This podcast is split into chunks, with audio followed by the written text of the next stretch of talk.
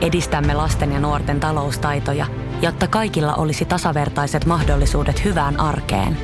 Otetaan yhdessä tulevaisuus omiin käsiimme ja rakennetaan siitä parempi. Meillä on jotain yhteistä. OP-ryhmä. Osuuspankit, OP-yrityspankki, OP-koti ja Pohjola Vakuutus ovat osa OP-ryhmää. Sit mennään Kaukosen laidalle. Mulla on vähän sellainen kutina, että Suomessa tällä hetkellä ei ihan oikeasti ymmärretä, mihin tämä jääkiekko on entistä enemmän menossa, mitkä ne vaateet on eliittitasolla, mitkä ne vaateet on tulla eliittitason pelaajaksi. Esimerkiksi Tämä on Kaukosen laidalla NHL Podcast, joten otetaan seuraavaksi Askiin ohjelman juontajat Veli Kaukonen ja Niko Oksanen. Hyvää keskiviikkoa kaikille Kaukosen laidalla podcastin kuulijoille ja tervetuloa kuuntelemaan tätä, tätä kivaa jaksoa, johon olemme saaneet pitkästä aikaa vieraan mukaan ja vieras on Ismo Lehkonen. Tervetuloa Ismo. voi kiitoksia kutsusta ja tulen mielelläni kyllä. No niin, hieno homma. Ja tervetuloa veli sullekin tähän jaksoon. Kiitos, mäkin pääsin mukaan. Tälläkin sä, kertaa. pääsit, sä, sä, sä, pääsit tällä kertaa mukaan, juu. Vähän tosta täytyy empiä ennen jaksoa, että otaks mä nyt messiä tähän No joo, joo, mä ajattelin, että Ismo korvaa mut tässä, mutta että kiva Kyllä. olla mukana kyllä. No niin, hieno, hieno homma. tota, noin, tässä jaksossa meillä on, kun saatiin Ismo vieraaksi, niin aiheena, aiheena tota pelaajien, NHL-pelaajien kesäharjoittelu ja semmoinen oheissysteemi, mitä kaikkea muuta niin kuin pelaajat joutuu tekemään ää, pelikauden ulkopuolella. Ja siitä on meille niin kuin tullut äh, viikkojen tai viikkojen saatossa aina kysymyksiä tuolla ö, sosiaalisen median puolella, että, että näistä asioista pitäisi ottaa selvää, kun saattaa peleistä välittää semmoinen, että joskus pelaajilla sa- saattaa olla tukkosuutta, että onko, onko tehty kesällä oikeasti hommia tai jotain muuta vastaavaa, tai onko tehty harjoiteltu väärin ja muuta, niin ajateltiin tässä, että Ismo voisi olla aika hyvä, hyvä ihminen puhumaan näistä asioista, ylipäätään siitä, että mitä on jääkiekkoilijan arki tai NHL-pelaajan arki, kun pe- pelataan maailman parhaassa jääkiekkosarjassa ja, ja mihin, miten siihen valmistaudutaan ja kaikkea, mitä, muut, mitä, mitä muuta se pitää sisällään kuin sen 82 ottelua, joka, jotka me nähdään televisiosta halutessamme.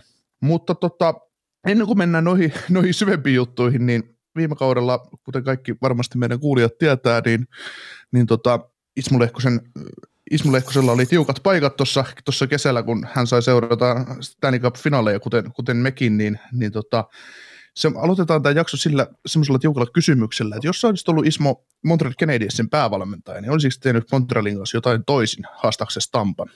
Aika monta juttua olisin tehnyt kyllä kiistatta näin jälkikäteen toisin, mutta jälkiviisaus on aina paras viisaus, mutta kyllä annettava, annettava iso kreditti Cooperin valmennustiimille, että tota noin, ne ei aliarvioinut Montrealia pätkääkään ja ne askelmerkit, mitä, mitä ne näytti semifinaaleissa äh, Tampa, niin ne ei, ne ei pätenyt ollenkaan sitten finaaleissa. Et ensimmäinen, ensimmäinen peli Tampassa, niin, niin, niin ne tuli sellaisella sapluunalla, että mitä, mihin Montreali ei ei ollut valmistautunut ollenkaan. Et, että heidän Tampan kolmosketju Kudrot ja, tai Kuodet ja kumppanit, niin ne myskäskin Danoon kentän tuhannen päreiksi ensimmäisessä pelissä ja lähtikin sitä kautta ja ne pelutti määrättyjä, määrättyjä kenttiä vastaan sitten täysin. Susukit ja nämä muut ihan katolle, että tota noin, niin toi penkkipeluutus niin, niin, niin, ja heidän oletusarvot, mikä tuohon eka peliin tuli, niin ne yllätti ihan täysin kyllä Montrealin housut kintuissa. Ja sitten varsinkin heidän avauspelaaminen Montrealin karvauspelin alta, niin se toimi kuin junakiskot eteenpäin. Et tota, ensimmäinen peli oli totaalinen sokki Montrealille, että ei ollut siihen sapluunaan valmistautunut ollenkaan. Ja sitten kun oli valmistautunut sitten kakkospeliin, siitähän saatiinkin sitten jo maalinpeli. maalinpeli ja, ja, ja mentiin Montrealiin, niin, niin, niin jälleen Cooperi oli valmennustiimisen kanssa ke- kehittänytkin sitten ihan uudet keitokset, koska pelutusoikeushan oli Montrealille ja jälleen ne yllätti siinä kolmannessa pelissä niin Montrealin housut kiintuissa ja siinä pelissä ei ollut jao hiventäkään. Ne oli muuttanut avauspelaamista, ne oli muuttanut karvauspelutusta ja, ja, ja sitten sai vielä mieleisensä ää, kentälliset vastaan kentälliset pelaamaan, pelaamaan vastakkain. Ja sitten kun ne kierrätti välillä kahta kenttää, vaan välillä kolmeen kenttää ja istutti esimerkiksi 10 minuuttia määrättyä, määrättyä kenttää Montrealilla siellä vaihtoehtoissa, niin se rytmi meni ihan täysin. Että tämmöinen monisäikeisyys, mitä Cooperi veti, niin, niin kyllä ne vei tavallaan Montrealin sapluunaa mun mielestä kuin satanolla. Ja sen takia tietenkin itse harmittaa, että kuin lähellä Montreali oli tuolla ryhmällä ja siellä oli kuitenkin aika legendaarisia pelaajia, sellaisia, jotka olisi ansainnut sen, koska erittäin arvostettuja työhevosia, esimerkiksi Weber ja Price. Ja moni jätkä siellä oli sitten ties sen, että voi olla, että ainutkertainen mahdollisuus olla finaalissa, koska hyvin, hyvin harvat pelaajat pääsee edes yleensäkään pelaamaan finaaleja tai sitten saa oikeasti rehellisen mahdollisuuden yrittää niin kuin Stanley Cupin mestaruudesta ja mennä sitten päätyy asti. Että tota, lähellä oli ja sen takia tämmöinen jälkiviisaus on, että mä sanoisin, että, että, että ihmisten puheisiin nähden niin, niin, niin Montrealilla olisi ollut mun mielestä sauma, jos ne olisi vähän pystynyt esimerkiksi ensimmäisen vaihtokierroksen jälkeen näissä määrätyissä peleissä muuttaa omaa sapluunaa ja ottaa vähän rauhallisemmin ja vähän rytmiin muuttaa ja sitä ja tätä. Mutta tota, housut kintuissa mun mielestä yllätettiin. Saitko kiinni, mitä ajoin takaa? Mä ainakin sain kiinni, mutta onko velille jotain lisä, lisäkysymyksiä tai jotain kommentoitavaa tähän? Äh, niin, no mä mietin lähinnä sen tyyppistä sitten, että et joo, mun mielestä tämä on paljon parempi siinä finaalisarjassa ja se oli hirveän iso yllätys, että Montreal ylipäätään meni niin pitkälle. Ja sitten jos mä ihan väärin nyt muistan, niin se olisi ehkä ollut jopa purtuspeleistä ulkona normiformaatilla taas kerran. Niin sitä mä niin lähinnä mietin, että, että totta kai aina on mahdollisuus voittaa tuommoinen sarja, jossa on kuitenkin vaan maksimissaan seitsemän peliä, mutta on, onko sitten kuitenkin niin kuin vähän liikaa silleen odottaa, että se Montreal olisi vienyt sen sarjan lopulta? Ei, siis näähän aina, toi Sutteri puhuu aina, että runkosarja on yksi kausi ja sitten alkaa jokainen pudotuspeli on omanlaiset kau, kau, kau, kautensa. Mm. Ja tota, jos me ajatellaan siitä, että Winnipekki kaikkihan aliarvioi sitä Kanadan lohkoa ja mua vähän hymyilytti tämä kotimaassa se, että, nyt ihmiset oikein taida tietää, mistä ne puhuu. Eli se Kanadan lohko, mikä oli, niin sehän valmisti kaikki nämä Kanadan joukkueet pelaamaan sellaista pudotuspelijääkiekkoa, mitä pudotuspeleissä pelataan. Hmm. Jos ajattelet Kälkäri, mikä joukkue niillä oli, niin niille ei ollut jakojakaa päästä pudotuspeleihin, vaikka Sutteri tuli kesken kauden ja yritti saada korjattua sitä. Ja Vancouver, joka oli edellisen vuoden pudotuspeleissä ollut semmoinen kaikkia yllättävä mustahevonen, jolta odotettiin työntöä päätyy asti, niin ne ei ollut lähelläkään pudotuspelejä. Niin, niin tähän valmisti Montreali siihen, että ensimmäinen kierros kun alkaa, niin niillä on sauma yllättää Toronto, koska Torontolla oli omat paineet. Ja sitten kun ne pääsi siitä yli, niin eihän Winnipegillä ollut niitä vastaan mitään mahdollisuutta. Ne pimitti täysin niiden ykkös, Seifelit ja Wheelerit pimitti ihan täysin nollille. Ei mitään jakoa. Ja sitten kun niillä tuli Vegasi, niin Vegasilla heidän ykköskenttä pimitettiin ihan täysin. Ja sekin, mä sanoisin näin, että jopa Vegas oli, oli oikeutettu, että ne ei päässyt siitä finaaliin. Mm. Siellä oli paljon sellaisia tapahtumia, mitkä tota noin, niin ne ei osannut käsitellä Vegasia ollenkaan. Se, että pistettiinkin oikeasti luukut kiinni ja pelattiinkin aikuisten jääkiekkoja, kun se Montrealin pakisto, mikä siellä oli, niin, niin sehän oli isojen poikien pakisto et, et, et, et, et sä päässytkään myskäämään. Ja sitten kaiken lisäksi niillä oli neljä ketjua, jotka rullasi aika hyvin ja kaikilla oli selvät tehtävät, mitä siellä tehtiin. Niin siinä Vegas-sarjassakaan oli epäselvää. Niin sen takia tietyllä tavallaan mä nostan hattua Cooperille, että et hitto viekö, se ei aliarvioinut pätkääkään, vaan se oli sen, se, sen viimeisen pelin, semifinaalipelin jälkeen niin valmistanut kyllä Tampa timanttisen kovaksi ryhmäksi, että ne ei jätä sattumavaraa, että ne, ne yllättää tuon Montrealin ja saa sen pois tasapainosta. Ja niin kuin ne saikin. Mm. Joo, ja siis on Montrealille tavallaan silleen helpompi lähteä noihin kaikkiin sarjoihin kuin sitten niiden vastustajat. Ne oli kuitenkin periaatteessa altavastaajina siinä. No joo, siis jompikumpihan aina altavasta. Ja sitten niin, on muistettava, että niin, niin kuin runkosarjassa niin, niin, niin Montrealia oli hel, helvatisti loukkaantumisia ja, ja, ja, ja sitten vasta loppuun kohti ne rupesi saamaan äijä terveeksi. Ja sitten kun runkosarja oli pelattu, niin ne sai kaikki äijät terveeksi. Vaikkakin siellä niin kuin yleensä jälkeen, niin siellä on jokaisella pelaajilla tietynlaisia kolhuja. Mm, kyllä. Mutta täytyy sanoa tuosta Kanadan lohkosta vielä, mikä oli viime kaudella, niin mulla on semmoinen mielikuva sitä, kun just katsoo aika paljon niitä Kanadan lohkon peleistä vertas niihin muihin, niin niissä Kanadan lohkon peleissä mentiin ehkä kovempaa kyllä, noin niin kuin keskiarvoisesti kuin muissa lohkoissa. Ja nyt sitten niin, tällä kaudellahan se näkee, että siellä on Edmonton ja siellä on Toronto ja siellä on Calgary, ne on ihan kärkijoukkueita koko tässä liikassa. Niin me mennään siihen, sen, sen yksittäisen pelin voittamisen kannalta, niin siihen kuuluu tämä tietty fyysisyys tuolla Pohjois-Amerikassa. Ja, ja, ja tota, nämä Kanadan ryhmät, mitkä tuo pelas, niin, niin, niin se oli jatkuvaa myskäämistä. Mä just naureskelin sitä, kun parhaimmissa peleissä tuli, yli, äh, tuli semmoista vajaata sataa taklausta. Ja sitten kun mä katsoin määrätyn toisen lohkon pelejä, niin siellä oli varmaan tuommoista 35-40. Niin tämä oli puolet intensiivisempää, semmoista tilan ja ajan voittamista jatkuvasti. Mm. Että et kyllähän se, niin se äh, lyhyempi runkosarja niin valmisti näitä Kanadan joukkueita noihin pudotuspelimyskäämisiin. Joo, ja nyt jos, nyt jos katsoo, otetaan sitten viime kaudesta tähän kauteen, että säkin, sano, säkin sanoit tuossa ja kaikki tiedetään, että Montrealin puolustus viime kaudella sen oli äly, älyttömän hyvä. Itsekin tykkäsin siitä, kun hullu puudostaa, että kun miettii top nelosta, että sulla siinä Weber, Petri, Charot, Charot ja Edmundson, ja Edmundsoninkin hankintaa jotkut ehkä miettii, että kuka tämmöinen kaveri on, mutta mun mielestä oikein, oikein hyvä hankinta oli silloin ajan alkuaan siihen ja nyt sitten mietitään tätä kautta, että kun sä otat siitä joukkueesta Denoltin, Weberin, Edmundson ja Pricein pois, niin tulos, tulos näkyy taululla. Niin ja sitten siellä on vähän jalkaa pois, siellä on Byroni pois ja niin edes poispäin. Että, tota, no, niin. niin, kyllä siellä siinä, siis toi Sapluna on vaihtanut, mutta tämän vuoden tarina on sitten ihan toinen, että eihän niillä ole sitä identiteetistä jäljellä enää mitään, millä ne tulosta teki viime vuonna, että se on nyt tällä hetkellä niin kaukana ja niin, niin sekaisin kuin olla ja vaan voi ei, ja sitten jos johtavien pelaajien, johtavat pelaajat on niin kaukalosta sivussa, niin se joukkueen sisäinen jänne ja ö, muu vastaava voi olla vähän, vähän hapertunut siitä, mitä se on aiemmin ollut, että, että jos miettii, että Gary Price ja hänen soppariaan on esimerkiksi haukuttu tässä aika monen ihmisen toimesta jo monta vuotta, kun se on niin yli, ylipalkattu ja vanha, vanha maalivahti, niin nyt se taas nähdään se, että, että kuin tärkeässä siellä maalissa vaan olisi yksinkertaisesti olla. No joo, kyllä Alleni on itse asiassa hyvin pelannut, että tota, ei Allenikaan ja Veskariikaan voi syyttää, mutta sitten taas nämä nuoret pojat, niin ne on vähän nyt väärässä paikassa, jotka tullut ja tuuraa siihen, että se on nyt ihan selvä, koska tota, no, niin se puolustus vuotaa ja se viisikko puolustaminen kaikilla kentäosaalla, se, se vuotaa kuin verkkokassi, että siellä on muutamat jätkät, jotka pystyy äh, tasaisesti tekee oma hommansa, mutta muuten se on enemmän tai vähemmän fuskaamista. Siitä ei nyt päästä mihinkään, vaikka kuin toivoisin, niin tämä ei ole toivomislaji. Toi mm. pelihän on sinänsä aina näyttää, mitä se on. Kyllä. Mutta se varmaan Montrealista. Joo, hyvä alkulämmittely. hyvä alkulämmittely, on ihan raivon vallassa. no, niin. Tästä on hyvä lähteä puhumaan treenaamisesta.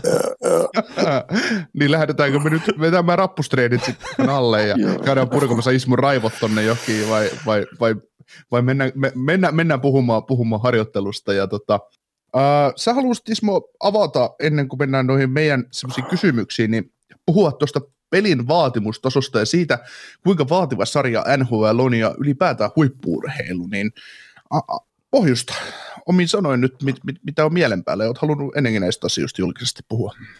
Niin, siellähän nyt kun me tiedetään, niin siellä pelaa maailman parhaat kiekkoilijat ja sitten se on aika pitkälti päästä päätyy menemistä ja, ja, ja, ja, ja se peli sisällänsä pitää tuommoinen sanoisin yli 400 kamppailutilannetta sen 60 minuutin aikana. Ja, ja kun vahvimmat, kovimmat, nopeammat jätkät mittelee keskenään, niin se on aika kuluttava. Ja sitten kaiken lisäksi, kun sä pelaat joka toinen päivä, pelaat sitä peliä, niin, niin onhan se ihan selvää, että se menee kuluttavaksi. Ja jos et sä palaudu nopeasti, niin, niin saat pulassa.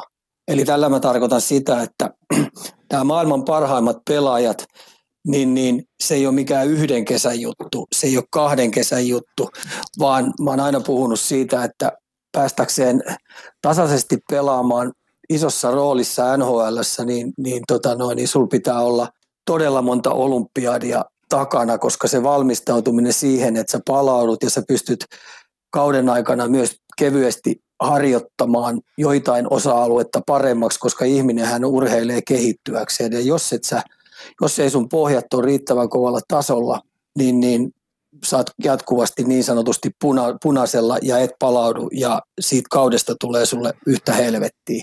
Niin sen takia esimerkiksi aerobiset pohjat, aerobiset pohjat niin pitää olla ihan eliittitason, puhutaan nyt olympia-eliittitason tasolla – jotta sä selviit ton kauden läpi. Se on 82 peliä, sen jälkeen sun pitäisi vielä pystyä tekemään rytminmuutos, kun pudotuspelit alkaa, niin se on äärettömän kovaa leikkiä. tosi kovaa leikkiä ja, ja, ja jokainen meistä ymmärtää sen, että kun 82 peliä pelataan, pelataanko, onko se kuusi kuukautta, kun sä siihen runttaat se? Taitaa, eikö se ole aika lähellä sitä kuusi kuukautta? Vai on viisi ju, kuukautta? On ju, on. Lokakuun Joo. alusta maaliskuun loppu. Mm. Joo, niin, tota, noin, niin kuuteen kuukauteen niin joka toinen päivä pelataan. Siellä on nyt tänäkin vuonna niin pelataan kolmen pelin putkia on osalla joukkueella. Ja, ja sä et saa kertaakaan katkea. Ja jos sä katkeet silloin, niin, niin se tarkoittaa sitä, että tota, sä annat liikaa tasotusta muille.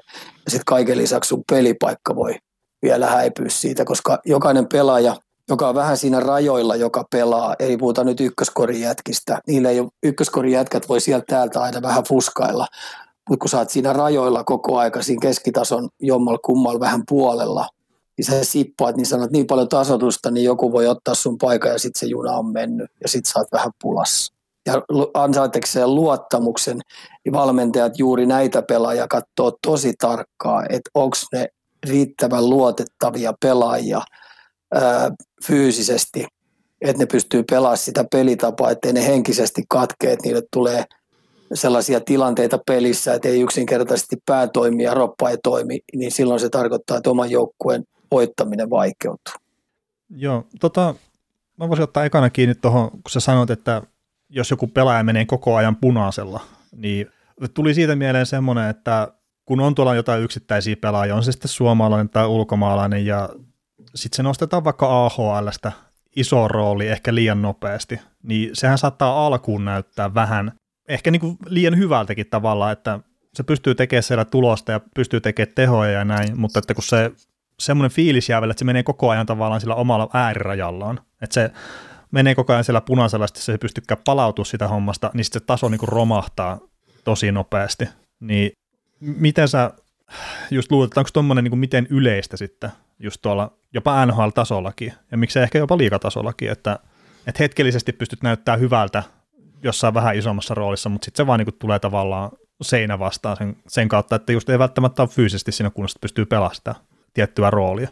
Arki tulee tosi nopeasti vastaan, että se on se ensimmäinen, jokainen ymmärtää sen, että, että ensimmäiset 5, 6, 7 peliä saattaa mennä, mennä tota noin, uutuuden viehätyksellä, mutta heti kun se rupeaa menee siihen rutiiniksi mm. ja se, että sun pitäisi innostua koko aika ja sun pitäisi ymmärtää koko aika, että se joudut psyykkaamaan ja pumppaamaan koko ajan, niin, niin se tekee tuosta sen vaikeuden tuohon ilman muuta. Että tota, sitä on tosi vaikea selittää se, että, että, että, että semmoinen highlights-pelaaminen, se, siinä rajojen ylipelaaminen, niin, niin se ei kauhean kauan onnistu. Et sen takia nämä puhutaan aina kokemuksesta, että kun pakeista puhutaan, esimerkiksi NHL-pakeista puhutaan, että niiden loistava tämmöinen primetime-ikä alkaa 28-vuotiaasta, niin se pitää aika lähelle paikkansa. Ja sitten mä sanoisin, että hyökkäillä se putoo siihen 26, että sulla pitää olla riittävästi vuosia takana, riittävästi pelikausia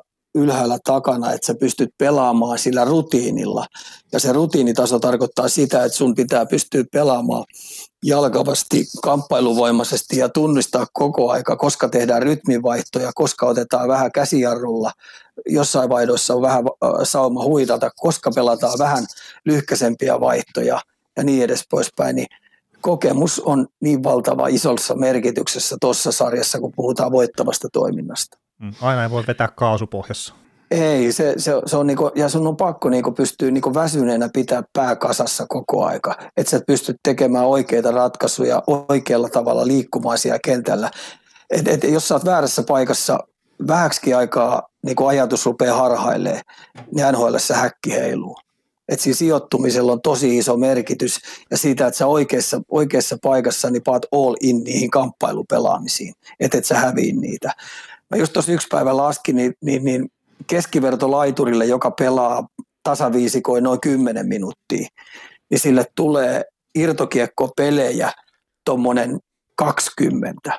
Se on hirveä määrä ja jokainen sun pitäisi periaatteessa voittaa ainakin niin, että sä oot sijoittunut oikealle puolelle. Mm.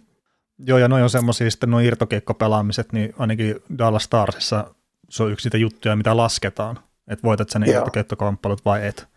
Oh, ja mä, mulle se on merkkaa niistä aika paljon. Et, et, et se, että ketä, puhutaan aina pelin lukemisesta, että sä et jää pelistä kiinni, niin irtokiekko pelaaminen on yksi niistä isompia juttuja, että millä tavalla sä niitä pystyt haistamaan ja ennakoimaan, niin että sä saat sen tietyn edun, että sä pysyt siinä positiossa oikeassa paikassa siihen pelin virtaukseen.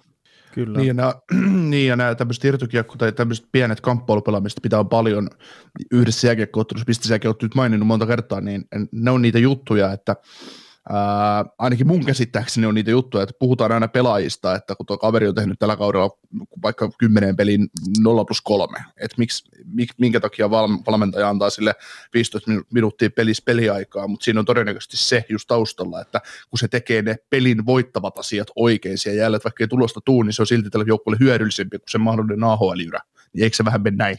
Menee se. Menee se, että, että, AHL-stä, AHL-stä yleensä että Sallivanihan tämän aikoinaan, mä laskin, että Sallivani tämän aikoinaan Pittsburghin valmentaja muutti tämän AHL-toiminnan sillä niin, että ne ymmärti sen, että AHLstä ei ykköskoriin ykkös, ykkös, ykkös tota noin, kentälliseen tai kakkoskentälliseen nosteta pelaajia, vaan ne tulee sieltä omasta joukkueesta, jotka ylhäällä on, vaan ne paikat täytetään sitten sinne kolmanteen ja neljänteen työntöön, jotka pelaa sitten esimerkiksi neljänneskentässä sen vajaa 10 minuuttia, hyvä jos sitäkään niin 5-5 pelaamista.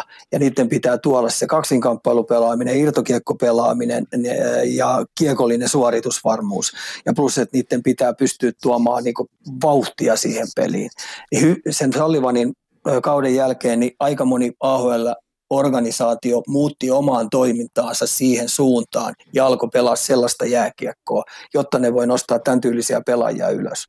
Mulla tulee Tampasta heti kaksi pelaajaa mieleen tästä viimeisen kolmen kauden ajalta, mitkä on tällä vastaavalla tyylillä periaatteessa murtautunut NHL. Ne on, ne on Carter Verhaeke ja Ross Colton, kaksi mun mielestä aika identtistä pelaajaa, että molemmat murtautuu ensin neloskenttään ja pelas siellä, niin kuin pelas plus no, nolla nollaa tavallaan koko ajan. Ja sitten Verhaeke voitti Stanley Cupia, lähti Floridaan ja yhtäkkiä alkoi tulee tulosta, kun sai peliaikaa lisää. Nyt on sama niin kuin Coltonilla menossa. Joo, aika, ja näitähän organisaatio, nyt, organisaatioita tulo, rupeaa tulla entistä enemmän, että lähtökohtaisesti lähdetään siihen, että neljännessä, neljässä kentässä pitää olla, olla järjestää niitä pelaajia, kun puhutaan 5-5 pelaamisesta, että, että ne voittaa näitä pelejä enemmän kuin hävii, selvästi enemmän. Ja plus se, että ne ei vuoda puolustussuuntaa kertaakaan. Että he tietää, että näillä kärkijoukkoilla on ykköskorissa ja ylivoimalla sellaisia jätkiä, jotka pystyy sitten tasaisissa peleissä sen eron tekemään, mutta lähtökohtaisesti lähdetään aina siitä, että et tota noin, puolustussuuntaan niin, niin ei tapahdu vuotamista eikä kukaan varasta sieltä. Esimerkiksi tämänhetkinen Sutteri, Sutterin kälkäri, niin lähtökohtaisesti pelaa niin nihilististä jääkiekkoa, jossa on lupa hyökätä, mutta jokaisen neljän kentän tehtävä on pistää luukut kiinni ja niin karheasti, niin kamppailuvoimallisesti kuin olla ja voi. Kyllä. No, no miten tota, että jos menee siihen treenaamiseen, että tietenkin se, että sä pääset NHL tekemään highlight-maaleja tai tekee niitä voittavia tekoja just yksittäisten kamppailutilanteiden kautta, niin sinnehän pitkä matka, jos Suomestakin miettii, että sut on vaikka varattu NHL ykköskierroksella, mutta että sit sä pääst sinne NHL asti ole voittava pelaaja, niin mitä se tavallaan vaatii siinä treenaamisessa? Siis varmaan muutakin kuin pelkkää lenkkipolkua sitten. Et miten Joo, paljon siis, siihen pitää panostaa? No tota, mä, mulla on semmoinen näppituntuma tullut tässä, että voi olla, että jonkun mielestä mä oon väärässä, mutta kyllä mä nyt omasta mielestään, kun mulla on nyt kohta 55 vuotta takana sitä, että mä oon oikeasti kilpaurheilusta tykännyt ja voittamisesta tykännyt ja harjoittelusta tykännyt ja kaikki mikä eliittitasoon riittyy, niin parikymppisestä asti, niin, niin on ollut kiinnostunut siitä. Niin mulla on vähän sellainen kutina, että Suomessa tällä hetkellä ei ihan oikeasti ymmärretä, mihin tämä jääkiekko on entistä enemmän menossa, mitkä ne vaateet on eliittitasolla, mitkä ne vaateet on tulla eliittitason pelaajaksi, esimerkiksi ykköskoriin johonkin NHL-joukkueeseen, olla siellä kärkipelaaja, niin, niin musta me vähän puhutaan ihan pehmeitä, pehmeitä ja, ja, ja jääkiekon harjoittaminen intohimoisesti, niin ei ole sen ihmeellisempää kuin joku pianosoittaja haluaa olla maailman paras tai joku uimari, esimerkiksi Jani Sievinen, niin ei Jani Sievinen sitä oikeasti seuraharjoituksissa viisi kertaa viikkoon niin tehnyt itsestänsä olympiatason mitalitoivoa olympialaisiin, vaan kyllä siinä on niin ihan järjetön työmäärä, mikä vaatii, että sulla on sauma, sauma tullut. Ja tämän hetkellä, mitä tuolla keskusteluun mä kuuntelen, niin ihmiset on vähän sekoittanut sen, että onko kysymys nuorten urheilussa terveysurheilusta, harrasteurheilusta vai tavoitteellista toimintaa, mikä vaatii pienestä pitäen, että susta tulee eliittitason pelaaja esimerkiksi NHL.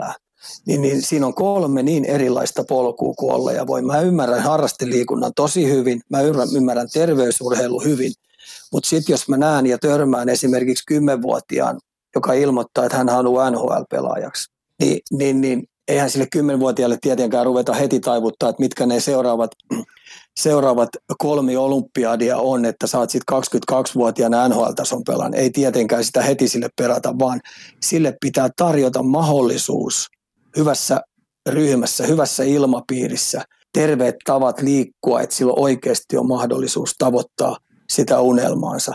Ja silloin me ruvetaan puhua siitä, että kun jääkiekko on esimerkiksi taitolla ihan viimeisen päälle, missä kamppaillaan – kovimmissa vauhdeissa kuin mitä kävelen tai juosten pystytään tekemään. Mm. Me liikutaan luistin terien päällä ja meillä on tikku kädessä, missä me liikutetaan ö, semmoista tsekkiläistä kumilätkää, mikä on kolme sellaista taitoelementtiä, mitkä on tosi vaikea hallita. Niin, niin näiden taitojen opettelu, niin jos et sä saa ennen sitä murrosikää riittävästi työtunteja, riittävästi eliittitason valmennusta, niin, niin sen jälkeen se menee tosi vaikeaksi, siis tosi vaikeaksi. Ja sitten kun tämä on jääntason toimintaa, tämä on liukulaji, niin, niin sitä ei oikein pysty harjoittamaan itsestänsä laatupelaajaa ilman muuta kuin se, että saat je- siellä jäällä todella paljon. Mm, kyllä. Saatte kiinni, mitä mä ajan takaa. Äh, joo, ja siis etenkin toi, että, että oot se just harrasteliikkuja vai sitten jonkun tason kilpa jääkiekkoilija, vai että tähtääkö oikeasti sinne huipulle – niin just se työmäärä ehkä, että ymmärretäänkö sitä, että mä en nyt sano, että siinä tarvii olla ilkeä kellekään just siinä, että, että miten systemaattisesti pitää tehdä sitä duunia, mutta se on sitten kuitenkin sitä niin kuin karusti sanottuna, se on työn tekemistä sitten, kun pyritään huipulle jossakin, on se ihan mikä tahansa se juttu, ja se ei ole aina kivaa.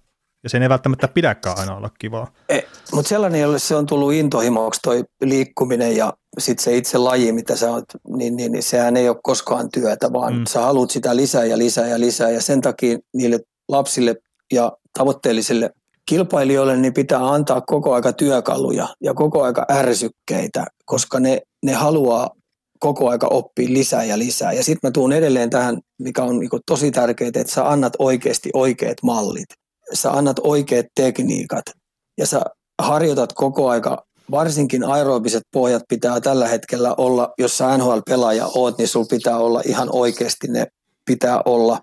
No mietitään 25 vaihtoa, 25 vaihtoa peliä kohti joka toinen päivä 82 peliä ja siitä pudotuspelit, eli puhutaan 8, 9, 8 kuukauteen 120, yli 120 peliä, 25 vaihtoa all in – Eli sä juokset 800 koko ajan ja sun pitää jatkuvasti palautua. Tai 400, sanotaan, että 400, niin sä juokset koko aika 25 kertaa 400 joka toinen päivä ja sun pitää jatkuvasti pitää pää, pää terveenä, roppa terveenä ja sua hakataan ympäriinsä ja sä juokset puuta päin. Ja, tota noin, ja sun pitää koko aika innostua niin, niin se sanoo logiikka, se ihan oikeasti siinä sanoo logiikkakin, logiikkakin sen, että sul pitää olla timanttisen kovat aerobiset pohjat. Mm, kyllä. Ja tästä tulee vielä sekin, että kun sun pitää välipäivinä pystyä harjoittamaan sitä työvälinettä sillä tavalla, että sä kehityt. Sun pitää koko aika miettiä ja funtsia, mitä osa-aluetta sä pystyisit pikkasen tehdä paremmaksi. Koska se naapuri vihulainen, joka sun kanssa kilpailee siellä toisessa päässä, tai sitten se, joka haastaa sua Euroopassa tulemaan sinne tai sitten AHL haastaa, niin se haluaa saada sun miljonääriparkan sieltä koko aika, että sun pitää olla koko aika niin valppaina. Mm. Niin ilman timanttisen kovia pohjia, niin se on uni päästä siellä pelaamaan. Ja sitten me tullaan tähän niin fysiikkareenaamiseen, kun Okakin tietää sen omasta lajistaan, että, että siellä tehdyt virheet voi tuhota sun koko olympiaadin niin sä et saa harjoituttaa sun työvälinettä sillä tavalla, että siihen tulee kulumia, siihen tulee vammautumisia tai siihen tulee pysyvä vi- valuvika siihen sun kehoon, että sä et pysty liikkumaan siellä sun omalla alustalla, missä sä ansaitset, ansaitset sun ö, palkkios. Kyllä, se, se, se on juuri näin. Ja tässä tota, mulle tuli mieleen, kun viime kaudella äh, näistä NHL-pelaajista Patrick Marleau äh, teki sen otteluennätyksen, meni Cordy Hosta ohi, ohi pelatuissa NHL-otteluissa. Tuliko niitä vajaa 1800 peliä niin kuin NHL-rukosarjaa? Vai mä en muista, mikä se tarkka summa, määrä oli, mutta kuitenkin mä rupesin sitten ynnäilemään sitä, että ok, että Marleau Marleau on tienannut urallaan noin 100 miljoonaa dollaria pelaamalla jääkiekkoa ja, ja tota, pelannut sen 1800 peliä ja toi oli niin, niin hieno, mitä sä, mitä sä kuvasit tavallaan meille ja meidän kuulijoille, tota, että mitä se yhden, yhden kauden tai yhden pelin tai yhden peliviikonkin läpivieminen vaatii, niin, niin monesti näkee kirjoitettava niitä juttuja, että mistä nämä jääkiekkoilijat ansaitsevat nämä palkkansa niin, niin että et kun ne tienaa, esim. Parkkovi, kun teki nyt sen kahdeksan vuoden lapun, niin ku, kuunteli kahvipöydästä voivottelua, että kauhean, kauheita rahoja maksetaan jääkiekko pelaamista, blä, blä, blä, tämmöistä peruslässytystä, että kun, kun kyllä, kyllä muiden täytyisi tienata kanssa saman verran ja näin, niin tuo tuli tuohon Marloon, Marloon tosiaan mieleen ja puhu, puhuin siitä jo viime, viime kauden jaksoissakin, että se on aika kovin, kun sä pelaat urallas se vajaa 1800 peliä NHL, eikä ne ole sun ainoa pelit, että siinä on todennäköisesti tuhat peliä, junnulätkää ja kaikkea muuta maajoukkuetta ja muuta playereita, playereita niin kuin ja kyljessäkin, niin vertaa sitä, että ok, sä, oot Patri, sä pelaat NHL, niin se on vähän kuin perus duunarille 1800 työpäivää niin, että sä tuut joka päivä töihin niin, että tänään, tänään kun mä menen tuohon kassalle, niin tänään se juustopaketti menee tuosta viivakoodilogiasta läpi se koko kahdeksan tuntia, se menee tiukkaan tahtiin. Niin se on vähän sama, sama että pystyykö, pystyykö tavallinen ihminen tekemään perus, omissa perusduuneissa, tämä kassa tuli vain sellainen helppo esimerkki, mutta pystyykö tavallinen ihminen menemään perusduuneihin joka päivä niin, että tänään mä annan kaikki, niin kuin NHL-pelaaja antaa. Niin ja sitten sä innostut siitä koko aikaa ja sitten on muistettava se, että mistä, mistä ei koskaan puhuta, niin siellä on se vihulainen joka haluaa vahingoittaa sua, joka haluaa ottaa sulta tilan ja ajan pois niin, että se jättää sulle pysyvän jäljen, että se pystyy alistamaan ja nöyryyttää sua. Ja sun pitää koko aika olla valppaana siellä niin, että et sä vaan jää sen jyrän alle. Ja aina kun sulla on itsellä sauma, niin sä alistat sitä joko henkisesti tai fyysisesti. Ja siinä on koko aika tämä tää, tää niinku aspekti läsnä siinä. Et sen takia mulla on niinku valtava kunnioitus kaikkiin näihin, jotka kilpaurheilee tosissaan ja sitten varsinkin niitä jätkiä kohtaa, jotka oikeasti pystyy, pystyy tota noin, ilta toisensa jälkeen niin rutiinilla jysäyttämään aina johonkin suuntaan ne maksimit tiskiin. Et se on kovaa leikkiä kyllä. Ja sen takia mä nyt edelleen painotan, että mä en usko, että Suomessa oikeasti nämä seurat ja valmennussysteemit ja yksittäiset valmentajat ymmärtää sitä, mikä vaade sinne on päästä ihan oikeasti, että sulla on sauma. Ja sitten kun mä puhun vielä, mihin mä törmään koko aika, niin, niin nä, kun näitä urheilijoita harjoitetaan tuolla fysiikkapuolella – ja, ja kuivaharjoituspuolella. Entistä enemmän mä törmään siihen, että siellä on parikymppisiä jätkiä, jo ne on tuhannen rikki pistetty kuivaharjoittelulla. Ja sitten toinen, mikä mä niin ihan kauhuissani katon, että ne tekee sellaisia liikkeitä, että kun ne tulee esimerkiksi mun kanssa jäälle, niin mä joudun uudestaan räätälöimään sen liikkeen. Että tota noin, et, et ne tekee sellaisia juttuja, mitkä ei palvele sitä lajia ollenkaan. Että ihan käsittämätöntä. Että et, niin te kysyitte, että miten NHL-pelaajat kesällä, niin, niin, niin jos sä haluat luistelua parantaa, jos sä haluat niin eliittitason luistelijaksi, että sä haluat päästä sinne, että se ole vähän luistelusta kiinni, niin ei se jumalauta CrossFitness-salilla tuu. Tai ei se perkele golfkentältä tuu.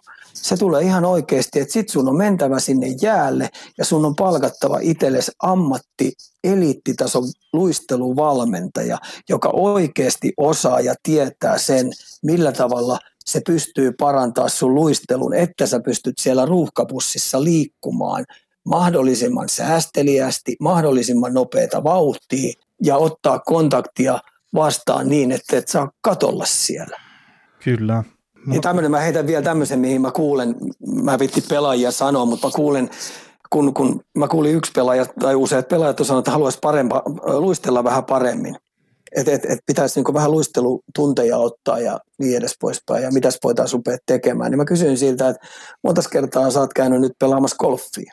No sanoin, että hän on viisi kertaa käynyt viime viikolla ja neljä kertaa edellisellä viikolla. Mm. No mä sanoin, että se on tuommoinen, kerta on tuommoinen neljä tuntia, se on 16 tuntia 20 tuntia, sä oot nyt kahteen viikkoon 36 tuntia lätkinyt tuota kolopannoa tuonne saatana reikää tuonne noin ympäri mettää, niin monta kertaa sä oot käynyt jäällä luistelemassa? No, no yhteensä käynyt neljä kertaa. Mä sanoin, että jaa, se on neljä tuntia. No, mä sanoisin, että melkein kannattaisi kuule vaihtaa lajia ja siirtyä tuohon kolopallon lätkimiseen. Että älä tuu mulle niin toive, toiveissa ilmoittaa sitä, että sä haluat paremmaksi luistelijaksi, jos sä satsaat kahteen viikkoon 36 tuntia golfpailla, golfin pelaamiseen. Mm. Se on ihan kiva reipasta liikuntaa, rait, raittiissa ilmassa, hyvää aerobista toimintaa, mutta kun mä käännän sen taas toinen, on 36 tuntia ammattivalmentajan luona rauhallisesti jäällä opettamassa, miten, lähte, miten lähdetään, miten kaareluistellaan, miten käännytään, miten vedetään stop and go miten miten otetaan rytminmuutokset ja millä tavalla liuku paranee ja miten sisäterä, ulkoterä. Niin, niin jos sä satsaat 36 tuntia siihen kahteen viikkoon, niin mä sanon, että perkele sun luistelu muuten paranee. no varmasti.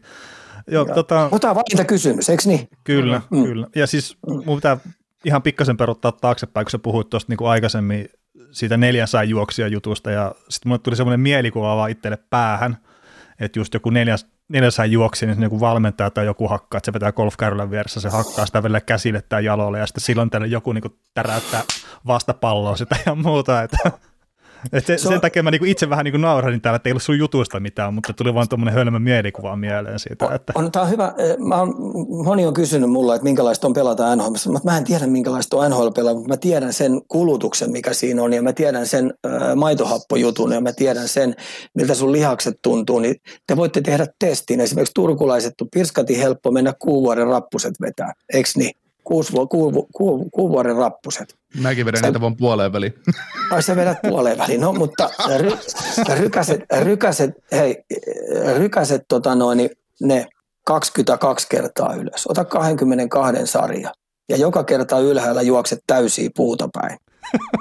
Jo 22 kertaa ja sitten kun sä oot tehnyt sen, sä meet illalla kotiin ja sä mietit, että hitto, mulla on huomenna muuten sama rasti. Ahaa, sitten kun sä rupeat miettimään, jaa mä otan toisen päivän, tosi yksi välipäivä ja mun pitäisi vähän reenata näitä, mun pitäisi paikkoja saada, sä vedät sitten yhden huilipäivän jälkeen ja jatkat sitä yhden viikon ajan niin, että sulle tulee viiden pelin viikko.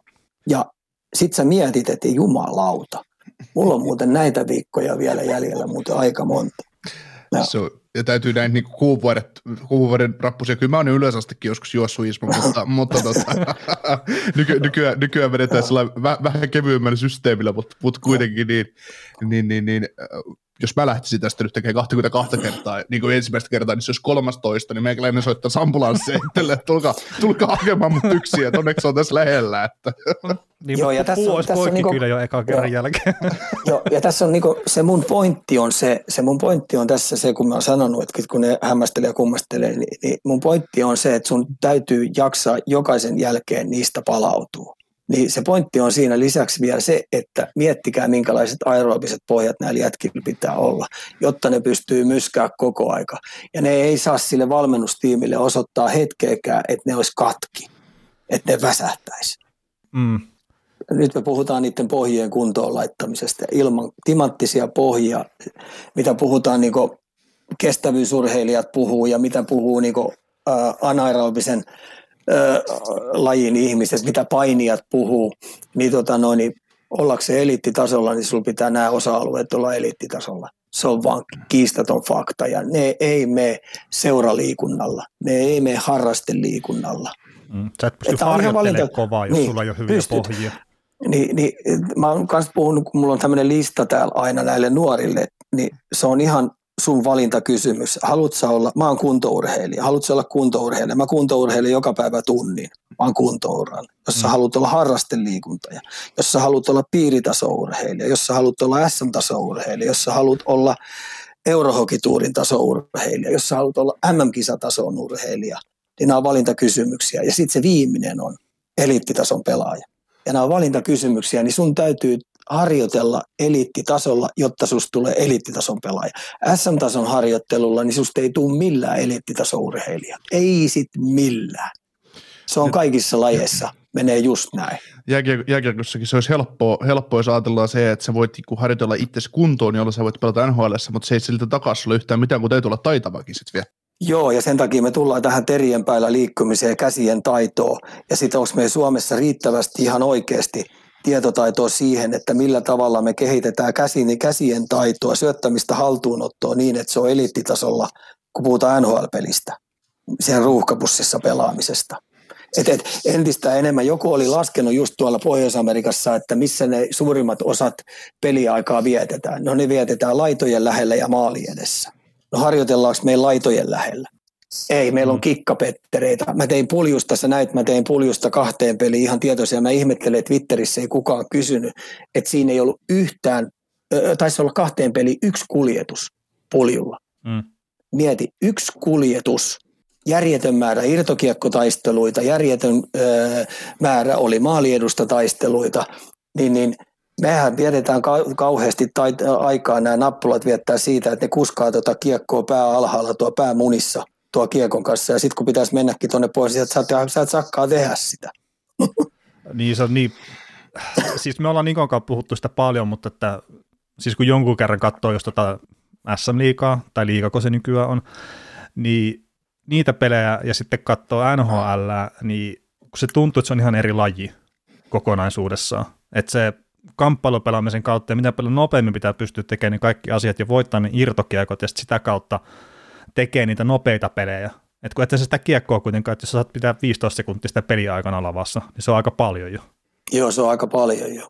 Se on tosi paljon jo. Mutta sitten just liikassa, kun tuntuu, että siellä on isompi jää ja sitten on enemmän aikaa ja kaikkea, niin sitten siellä pääsee ehkä vähän enemmän sitten pitää sitä kiekkoa. Ja just joku Kaapo Kakko, kun meni NHL, niin odotat, että heti joo sata pistettä tekee. Niin no kun ei, ei tee. Että ei se ole niin helppo hyppää sinne. Ei ole, ja hyvin monessa, taitaa olla 90 prosenttia NHL peleistä, niin 5-5 pelaamisessa niin tehdä tulosta niin on tänä päivänä tosi vaikeaa. Että mm. tota, kyllä ne ratkaisut tapahtuu sitten ihan jossain muualla. Et sen takia niin tämä oli mielenkiintoinen heitto Pohjois-Amerikasta tämä, että missä ni, niitä taisteluja, missä niitä pelitavallisia juttuja tänä päivänä eniten ratkotaan, niin ne on laitojen lähellä – ja maaliedustoilla. Sehän me tiedetään, että ne on maaliedustoilla, koska sinne se ennemmin tai myöhemmin se kiekko päätyy, mutta se yllätys oli mulle, että kuin paljon laitojen lähellä sä joudut kamppailemaan oman siniviivan alla, kulmissa, oman alueen kulmissa, hyökkäysalueen kulmissa, maalin takana, nämä, nämä kaikki alueet, niin siellähän ne ratkaisut tehdään ja siellä sun on pystyttävä niin taikinoimaan sen kiekon kanssa voittavia asioita että ilman niitä niin ei ole mitään saumaa pelata nhl Ja sitten mä tuun siihen kysymykseen, että kuinka paljon Suomessa niitä harjoitellaan. Niin sulla on varmaan se paras tatsi meistä kolmesta siihen, että minkä verran sitä harjoitellaan? No mä, siis mulla on sellainen kutina, että tosi vähän. Me puhutaan kaiken näköisestä pelin rakenteista ja, ja, ja suorien hyökkäysten päättämisestä ja sitä ja tätä, mutta se, että tota, se isoin osa-alue, missä sun pitää oikeasti olla hyvä ja voittava – niin mä veikkaan, että, että, että junioritasolla sitä harjoitellaan tosi vähän. Ja entistä enemmän niin kuin Pohjois-Amerikassa esimerkiksi Sutteri puhuu siitä, että kiekon suojaaminen niin on yksi isoimpia juttuja, mikä on tänä päivänä pitää olla pakeilla ja hyökkäillä niin kuin hallussa. Sä et saa sitä menettää sitä pelivälinettä, vaan sun pitää minimissään pystyä se siirtämään ö, kauemmaksi, eli saada niin kuin viisikko kokonaan sen pelin alle se on niin minimi. Jos sä menetät sen väärässä paikkaan niin, että se hyökkäys kääntyy omiin, niin, niin valmentajat ei sitä kauhean kauan kattele. Tuossa tota, ennen kuin mennään tuohon itse asiaan, mitä tässä oli, tota, mi, mitä, mihin täällä on nämä kysymyksetkin tavallaan ajateltu Ismolle, niin mä haluan ottaa sitten vielä yhteen asian kantaa. Me puhuttiin pari jaksoa sitten Velin kanssa Aleksandr Ovechkinista ja hänen tekemistä maaleista ja kaikista muusta, ja otettiin sitten ylös tämmöinen äh, tota, tilasto, tilasto tuolta vielä 2000-luvun alkupuolelta, tai siltä niin Ovechkinin ensimmäiseltä viideltä kuudelta vuodelta NHLstä, niin oliko se peli jotenkin sellaista, jotain sellaista, että Ovechkin pakutti plus 50 maalia, mm. noin 100 pistettä, ja Taklas kaudessa sen 300 kertaa ja Laukosen plus 350 kertaa kauteen.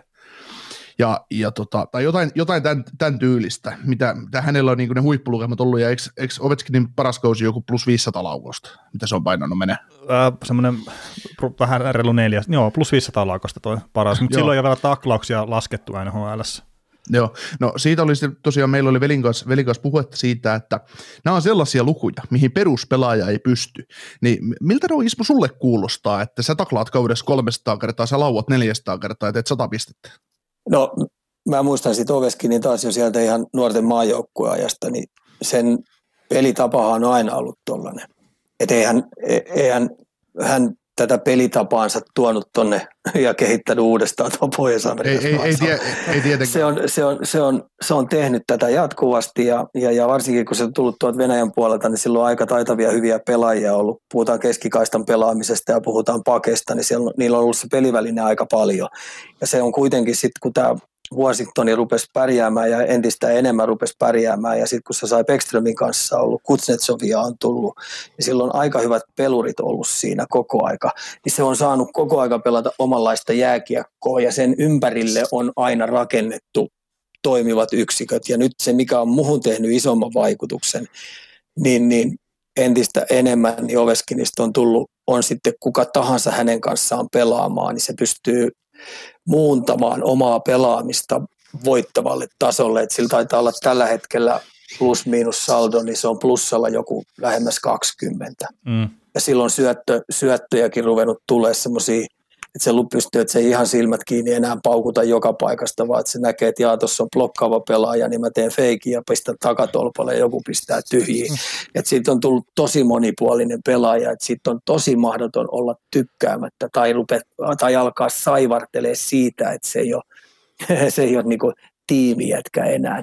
Että kyllä ne ajat on vaan viimeistä, Stanley Cupin mestaruuden jälkeen, niin se on totaalisesti pystynyt muuttamaan itteensä tossa iässä vielä laadukkaammaksi pelaajaksi. Mm, joo, toi tota, kokemus rupeaa nyt näkyy pikkuhiljaa, että pystyy syöttiäkin laittaa välillä.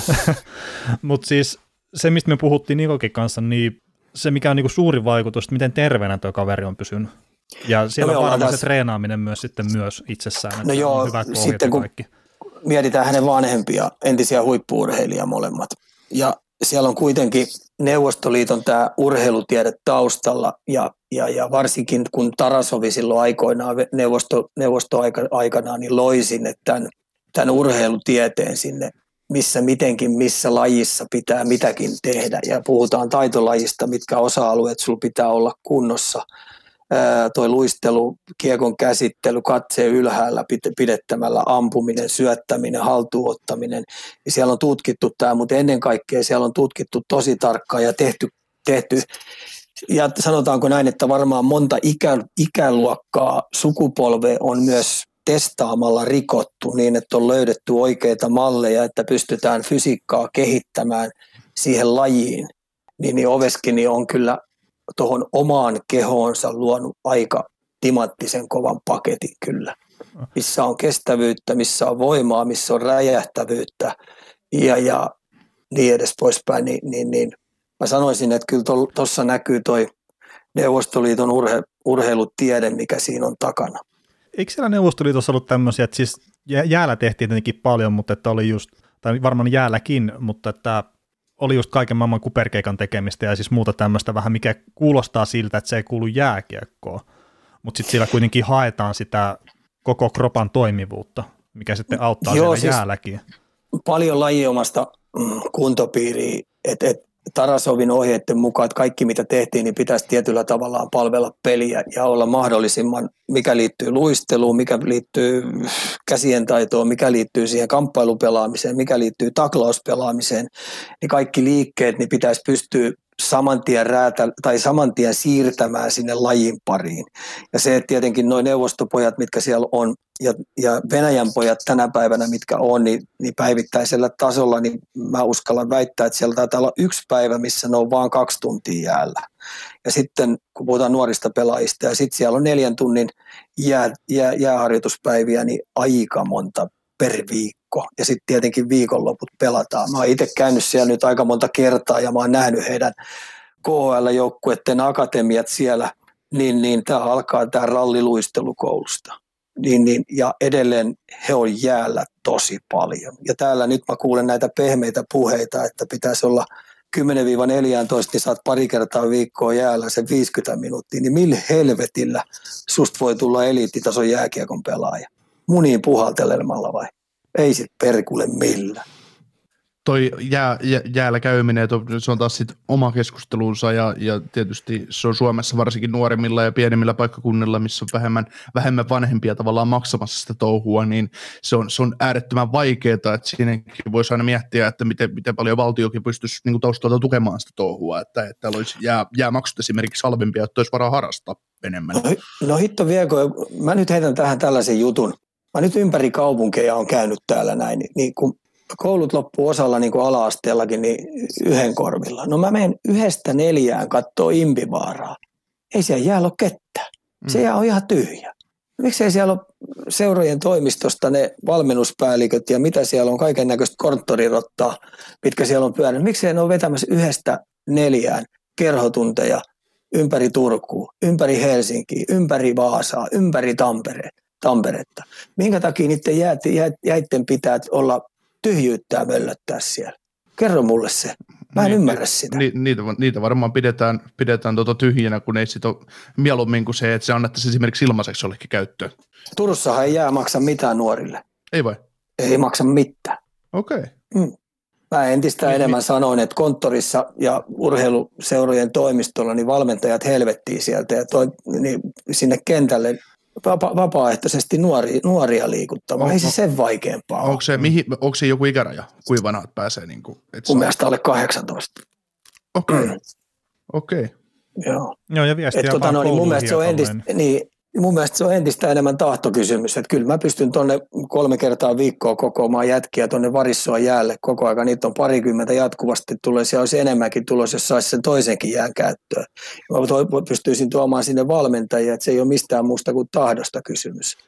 Okay. Ja nappulat haluaa liikkua, nappulat haluaa oppia peleistä. se on ihan sama jalkapallo, koripallo, jääkiekko, niin, niin, niin, sinne vaan heti koulun jälkeen. Meilläkin jätkät syö eväitä siellä, ei se sen vaikeampaa ole. Ja ne liikkuu ihan mielellään, kunhan siellä on riittävästi sitä itse peliä. Lapset haluaa pelata. Mm. Joo, ei kymmenvuotiaita kannata rappusia viedä. Ei, että, ei. Nyt susta tehdään jääkiekkoa.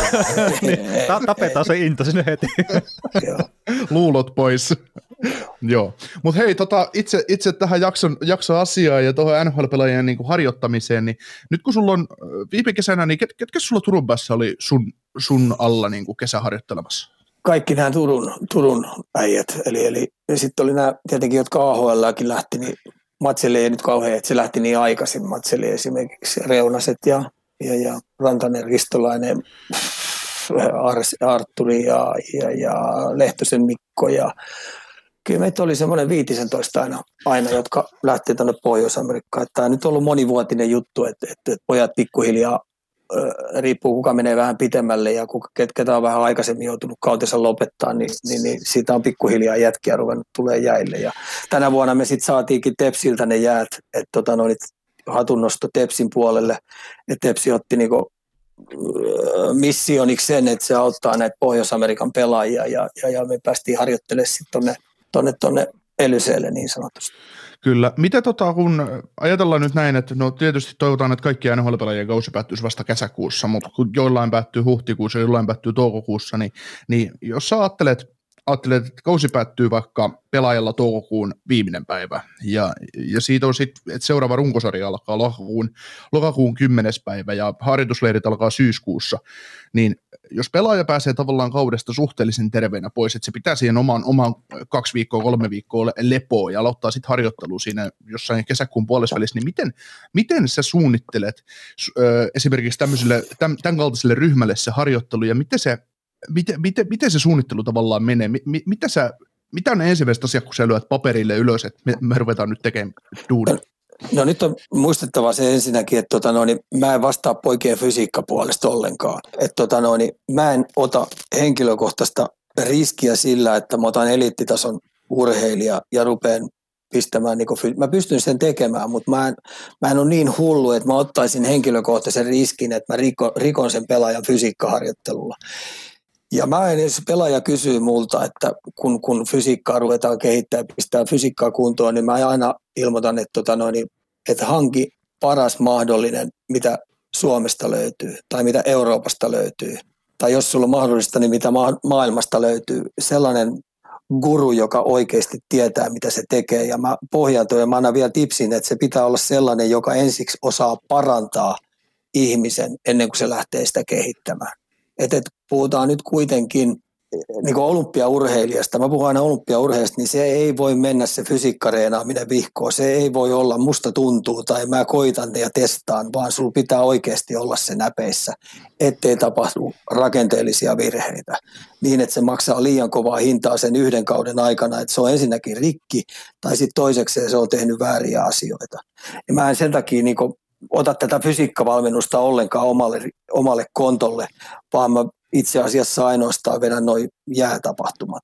jäätapahtumat. Ja tota noin, niin kun niitä, näillä pelaajillahan kun kausi loppuu, niin, niin, niin kuin kaikilla urheilijoilla tulee se alasajo, niin sen verran mä oon nämä turkulaiset melkein kaikki oppinut tuntemaan, että heidän alasajo sen kauden jälkeen, niin se kaksi viikkoa, jollakin saattaa olla kolme viikkoa, niin heidän semmoinen urheilullinen alasajo tarkoittaa sitä, että ne pelaa neljä tuntia päivästä tennistä – tai kaksi tuntia päivästä tennistä, tunti beachvolleita, tunti koripalloa.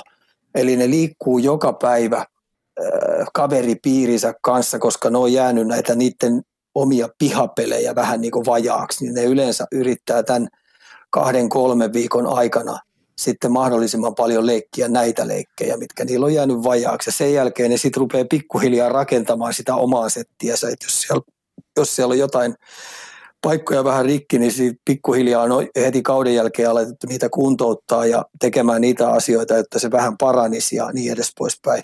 Ja sen jälkeen sitten sen parin kolmen viikon jälkeen, niin, niin, niin ne alkaa pikkuhiljaa sen aerobisen liikunnan kautta pistämään sitä omaa kehoansa kuntoon sellaiseen tikkiin, että sitten sit kun se, se, se harjoitusleiri alkaa, niin se aina vaan kiihtyy siitä. Ja jokaisella näistä pelaajista on sitten niin kuin vähän omanlainen ohjelmansa. Ja se, että siellä on kovia viikkoja, siellä on löysiä viikkoja ja siellä on keskitason viikkoja, siellä on nopeusviikkoja, siellä on kestävyysviikkoja. Että se on vähän niin kuin pelaajasta johtuen ja riippuu vähän niiden fysiikkavalmentajastakin.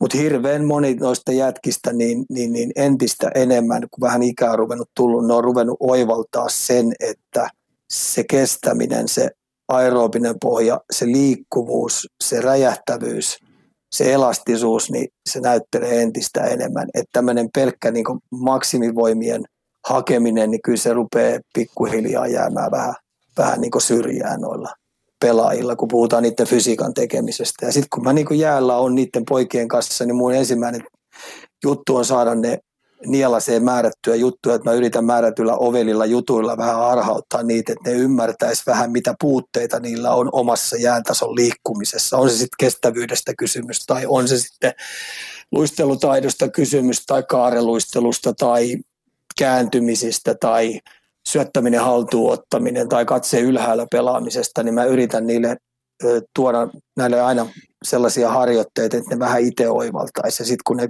kyselee määrättyjä juttuja, niin sitten mä heitän omia ehdotuksia. Ja sitten aika monesti määrättyjen kokeneiden jätkien kanssa mä kysyn aina edellisellä viikolla, että mitä te haluatte, että seuraavalla viikolla tehtäisiin enemmän. Että mä oon vähän tämmöinen tämmönen, tämmönen nuoriso-ohjaaja, joka yrittää antaa kaikille jotain.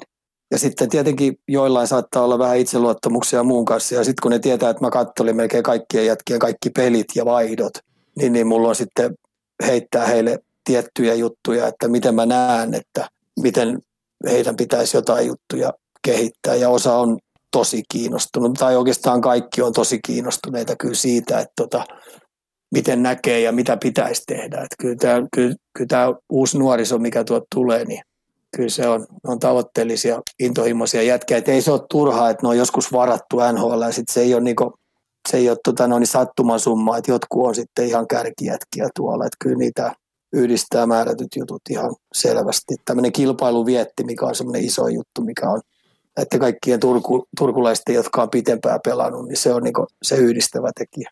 Onko sulla itsellä silleen sitten, sä sanoit just, että varmaan kaikkien pelaajien kaikki pelit katot, niin onko sulla sitä kautta jo sille näpissä se, että mitä juttuja sä haluat niin ottaa eri pelaajien kanssa esille vai käyt sä sitten, niin palaat sä vielä niihin peleihin tai johonkin yksittäisiin vaihtoihin tai tämmöisiä, että en mä oikeastaan yksittäisiin vaihtoihin tai peleihin oikeastaan käy, mutta mä puhullaan yleisesti ottaa, että mistä joku on. Ja yleensä niillä jätkillä tuleekin, että aivan, joo, kyllä mä oon tota itsekin miettinyt. Että et, et mä kirjailen, että mulla on näitä vihkosia täällä ihan älytön määrä. Ja varsinkin aina nämä joukkueet on jaettu.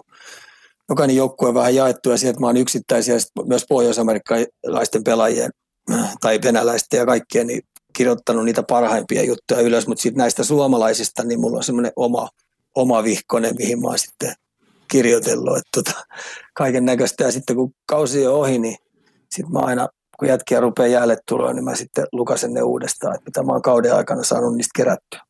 No mitä, no mitä sitten, kun sä sanoit tuossa just, että kun sä tuota fysiikkavalmennukseen tai tähän niin kuin jään ulkopuolella tapahtuvaan harjoitukseen niin kuin sillä ei kantaa, kantaa, tai kantaa voit ottaa tietysti, mutta et lähde, niin kuin, lähde ensisijaisesti heitä valmentaan tämmöisessä asiassa, niin miten se sitten miten se sitten jaksotus menee, että kun ajatellaan, että Mikko Rantasella on vaikka oma fysiikkavalmentaja tai sitten, että mitä seuraa antanut toimeksiantoa, mitä tarvitsisi tehdä, niin, niin tuleeko sieltä sitten Mikko tavallaan lapun kassun eteen, että tässä on hänen ohjelma ja sitten tonne sijoitetaan jäät vai, vai miten, miten se, se ite, se itse, tota noin, se, meillä on jäitä, kato, meillä on oikeastaan maanantaista perjantaihin meillä on aina jäätä, niin ne jätkät sitten joku on kolme kertaa, joku on neljä kertaa, viikossa jäällä, että se vähän riippuu pelaajasta ja tota noin, niin me, me otetaan tämmöinen kamppailupitoiset jutut, niin sanotaanko näin, että jos joku lähtee niin se alka, joku lähtee jossain vaiheessa, se on kolme viikkoa ennen kuin se lähtee, niin siitä me ruvetaan vähän enemmän ottaa kamppailuja. että mä joudun olemaan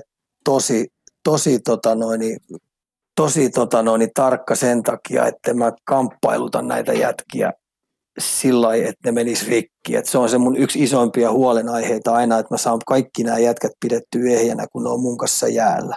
Et tota, mä en saa niitä rikkoa, että ne on liian kalliita pelaajia, että mä rupean niinku myskäämään kaksi kakkosia, kolme kolmosia pienpelejä tai yksi ykkösiä kulmassa. Ja kun näillä on ihan oikeasti niin järjetön kilpailu vietti. Tuossa oli toi Discovery oli kuvaamassa näistä jätkistä tota noin, niin ohjelmaa tuossa just kaksi viikkoa ennen kuin pojat lähti ja me ruvettiin vetää siinä tota kamppailuja ja varsinkin perjantai-päivä oli pelipäivä, että me pelattiin ja silloin meillä oli kamppailu paljon, niin se kuvaaja sanoi, että ei jumalauta, eihän täällä ole mitään sääntöä. Mä sanoin, että tämä on viidakkosäännöt. Se alkaa saman tien, kun kiekko putoaa jäähän.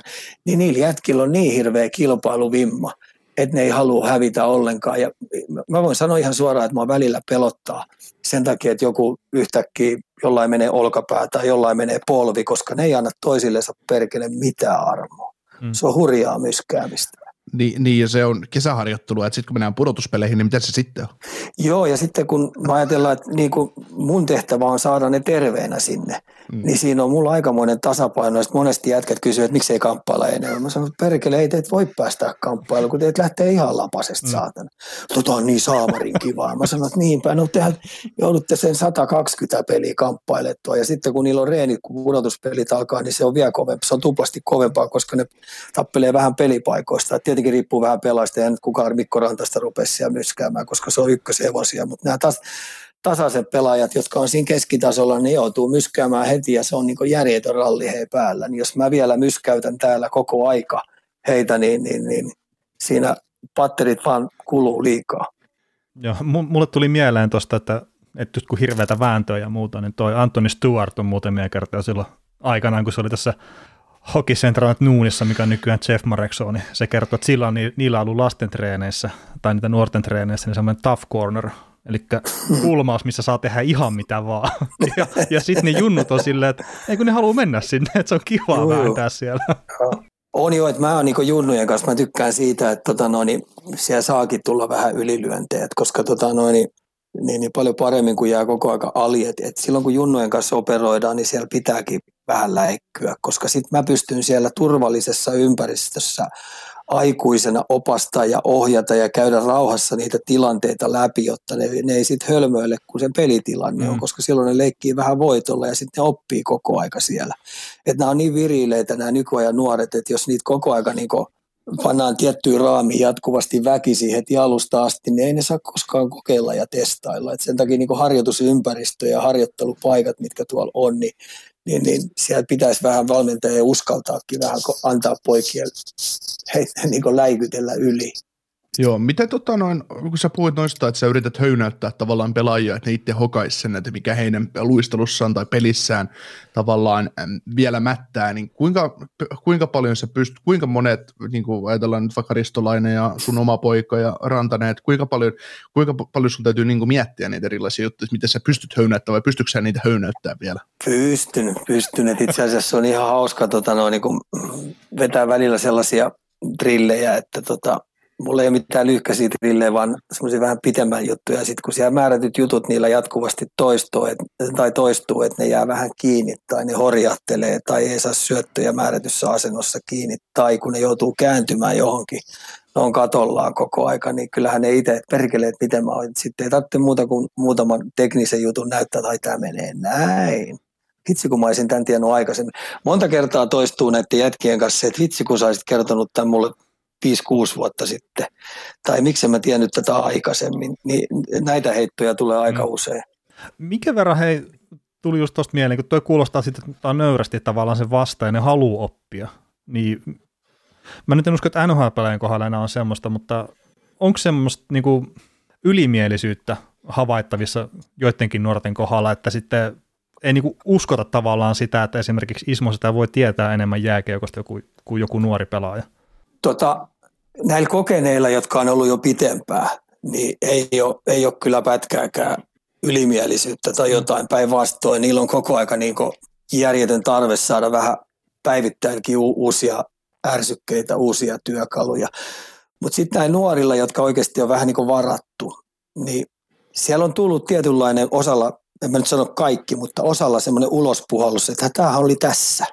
Niin me ollaan monta kertaa, tuossa on tuon Hurmen Tiiankin kanssa, kun se on se luisteluopettaja, jonka kanssa meillä on pitkää yhteistyötä tehty, niin me ollaan Tiian kanssa aina mietitty joko keskenään, kun ollaan määrätty jätkiä, että voi voi, nyt tällä on jäänyt nämä määrätyt jutut vähän tekemättä, et eikä poika oikein halua jäälläkään niin kauheasti käydä, eikä se halua noita määrättyjä perusasioita tehdä ja määrättyjä toistoja, toistot on jäänyt vähän vajaaksi, niin, niin me yhteisesti toetaan sitä, että no, se ensimmäinen Siperia, se ensimmäinen – wake up call tulee kahden päivän harjoitusleirin jälkeen ja sitten se on vähän myöhäistä. Eli mm. se maksaa yhdellä vuodella. Että se vuosi, minkä se sitten sinne menee, kun se lähetetäänkin sinne farmiin, ja farmissakin rupeaa olemaan vaikeaa, ja sitten sä oot väsähtänyt jo joulukuun alussa, sä tiedät, että sä oot ihan loppu, ja sua ei enää kaikki into on mennyt, ja mehän ollaan kuultu sitä, että monella pelaajilla on se palo pelaamisesta lähtenyt. Ja yleensä, tai, tai ei enää ole tykännyt siitä pelistä niin paljon, niin yleensä tarkoittaa sitä, että se on jäänyt fysiikasta kiinni tai taito-osiosta kiinni tai kamppailupelaamisesta kiinni, että silloin vaan, niin kuin, se on vaan katkennut siellä. Niin, niin kyllä me aika hyvin ollaan vähän nähty ja tiedetty ne määrätyt ongelmat, jotka tulee, niin se vuosi Siperiassa niin sanotusti opettaa ja sitten kun ne tulee sieltä, niin, niin ne, jotka oikeasti haluaa vielä koittaa, niin ne tulee nöyrästi eteen ja ilmoittaa, että miten kääritään hihat ja mitä rupeaa tehdä ja mitä se mitä se vaatii ja sitä ja tätä. Mm. Eiköhän tehdä sitten uusrasti, että joku maksaa sitä usealla parilla vuodella ja sitten siinä on raainta tässähän on se, että mikä noiden nuorten pelaajien pitäisi ymmärtää, että sä et saa kuin yhden mahdollisuuden siihen ensi, ensivaikutelmaan tehdä. Mm. Ja NHL on sen verran vanhoillinen paikka, että jos sä oot sen ekan kerran muninut, niin ne ennakkoluulut sua kohtaan aika kovat ja niiden uudestaan vääntäminen toiseen suuntaan, niin se ei olekaan niin helppo rasti. Sä oot jo saanut tietyn maineen. Joo, ja, Saitko kiinni, mitä ajan nyt takaa? Joo, joo, ja siis kun mä just sillä, että mä en usko, että jääkiekko tai mikään muukaan huippu on erilainen sitten niin kuin muuhun elämään verrattuna. Ja siis nyt, että, että nykynuorissa olisi joku vika, niin ei, että siis kaikissa ei sukupolvissahan on se sama, että siellä on se oma osansa, mitkä on nöyriä alusta asti, ja se, että pitääkö olla liian nörni, niin ei välttämättä, mutta sitten semmoinen tietynlainen ylimielisyys, niin se niin kuin, että pitää ymmärtää, että monesti se, että joku ihminen on vanha ja sillä on vähän erilaiset tavat ehkä tehdä asioita, niin se välttämättä meinaa sitä, että se ei ymmärtäisi niitä. Ja kuitenkin aina tekin varmasti haluatte pelaajien parasta. Juu, juu, se, eikä siitä ole kysymys, mutta tässä on muistettava se, että hei, ää, ei ole sattuma, sun, siis ei ole sattumaa eikä ole tuurista kysymys, mutta aika monen toisen ja kolmannen polven pelaajat, niin niillä on paremmat saumat lyödä itteensä läpi, koska niille ei pudota pehmeitä. Mm. Ja aika monet tällaisissa tapauksissa, niin näiden pelaajien kohdalla, jotka ihan oikeasti tämä ylimielinen on aika negatiivinen sana, mutta niille ei ole ymmärrystä siihen, mihin ne on lähössä, niin johtuu aika pitkälti vanhemmista. Mm. Vanhemmat ihan oikeasti erää ihan täytellistä haavemaailmaa. Että tota noin, niin ne ei ymmärrä sitä, että mihin ne poika on tuonne valtameren taakse on lähdössä. Mm, ehkä se ymmärtämättömyys on parempi sana kuin Joo, ylimielisyys. Oh. Mä, mä... Ja, se, se, ja ne hei, mallit ja opetukset ja ohjaukset ne tulee kotikasvatuksesta aika pitkälti. Mm. Ja kun seuraatte ei tänä päivänä joutuu näitä maksavia asiakkaita, mä kutsun niitä maksavia asiakkaiksi, niitä pelaajia, niin, tota noin, niin seurat nuolee niiden persuksia koko aika. Ne, ne ko- ko- käsittelee niitä silkkiansikkain semmoinen vanhan liiton meininki, jossa oikeasti vaadittiin entistä kovempaa ja kovempaa näitä kärkijätkiltä, niin sehän on vähän katoa kansanperinnettä, kun pitää olla niin saatana keskusteleva koko ajan. Ja yleensä se tarkoittaa sitä, että se keskusteleva ihminen on se vanhempi. Mm. Kilpailu rahastaa aika kovaa. Oh. Tuossa on just se, että monesti kun tulee NHLstä, monesti niin tulee, tai se on ikäväkin, että tulee tämmöisiä kohuja ilmi, että että on John Tortorella jotain juttuja, juttuja, mistä on pahoitettu mieltä, ja Mike Babcockin vastaavia juttuja, joista on pahoitettu mieltä, mieltä niin ja mikä on, sitten sit tietysti jos mennään niin kuin sillä että se on sairasta, niin se on tietysti, sit, ei, se, ei semmoinen niin kuulu mihinkään, mutta se, että jos ju, Junnu jääkiekossakin, niin kyllähän se tietynlainen kovuus sieltä kopista ja sieltä harjoituksesta, niin kyllähän se kasvattaa. Ja se, se vaan, niin kuin jossain vaiheessa vaan täytyy pystyä nieleen asioita. No, ito, no se on ihan kiva, että nämä ajat on mennyt, mutta mä muistan itse, mä olin aika virillin nuori kaveri ja mä, mulla tuli ylilyöntejä älyttömästi ja mä hölmöilin ihan tosi pirin. Ei ollut yksi tai toinen kerta viikkoa kohde, kun mä sain luunapista päähän, mä sain tukkapöllöä valmentajalta tai se veti mua korvasta. Tai se veti mua kepillä perseeseen niin, että se oli punainen, siis mailalla. Mm. koska mä itse hölmöilin niin paljon, mutta kun mä ajattelen jälkikäteen sitä, niin ilman niitä paineistamista, ilman sitä vaatimustasoa, ilman sitä kovutta, niin mä olisin, en tiedä missä olisin, mä olisin, mä olisin varmaan lusimassa tai jotain vastaavaa. Että semmoinen tietynlainen, tiedätkö, kasvaminen siihen yhteisöön, semmoinen vaatimustaso, semmoinen kova kuri virilillä oleville jätkille, jotka on testosteronia tiedätkö, täynnä ja luulee olevansa maailman omistaja, niin kuin mekin luultiin olevan jokeripelaajina, niin mm. onneksi meillä oli niin kova jätkä siellä valmentajana, joka ei antanut meille mitään armoa. Ja mä entistä enemmän, kun mä tuota nuorisoa katson, niin siellä pitää olla tietyt arvot kohdallaan, tietty kurialaisuus jatkuvasti ja tietty tavo- tavoitteellisuus, mistä ei tingitä pätkääkään. Ja se, että ihan oikeasti semmoinen työn tekemisen arvostaminen siellä har- harjoitteluympäristössä, niin ilman sitä niin ei, ei, ei, se ole, ei se ole toimiva yhteisö silloin. Ja kun mä katson näitä NHL-pelaajia, jotka täältä Turustakin on tullut, jotka on lyönyt itsensä niin NR-pelaajiksi, niin ne on järjettömän kurialaisia kavereita niin siviilipuolella, niin urheilun puolella, kun on koulutkin hoitanut kaikki ihan vimpan päälle. Että semmoinen ajankäytön hallinta kurialaisesti, hyvällä fiiliksellä, niin, niin, niin se on heillä näpeissä mulle tuli tuosta mieleen, kun itsekin on ollut ehkä nuorena vähän haasteellinen ja sitten tietenkin se on se helpoin paikka osoittaa mieltä on kotona, niin mun isä sanoi mulle muutaman kerran, että ei ole kuule semmoista hevosta, mille ei löydy kengittäjää. se menee just näin. Et, et, se on aina hyvä muistaa. oh.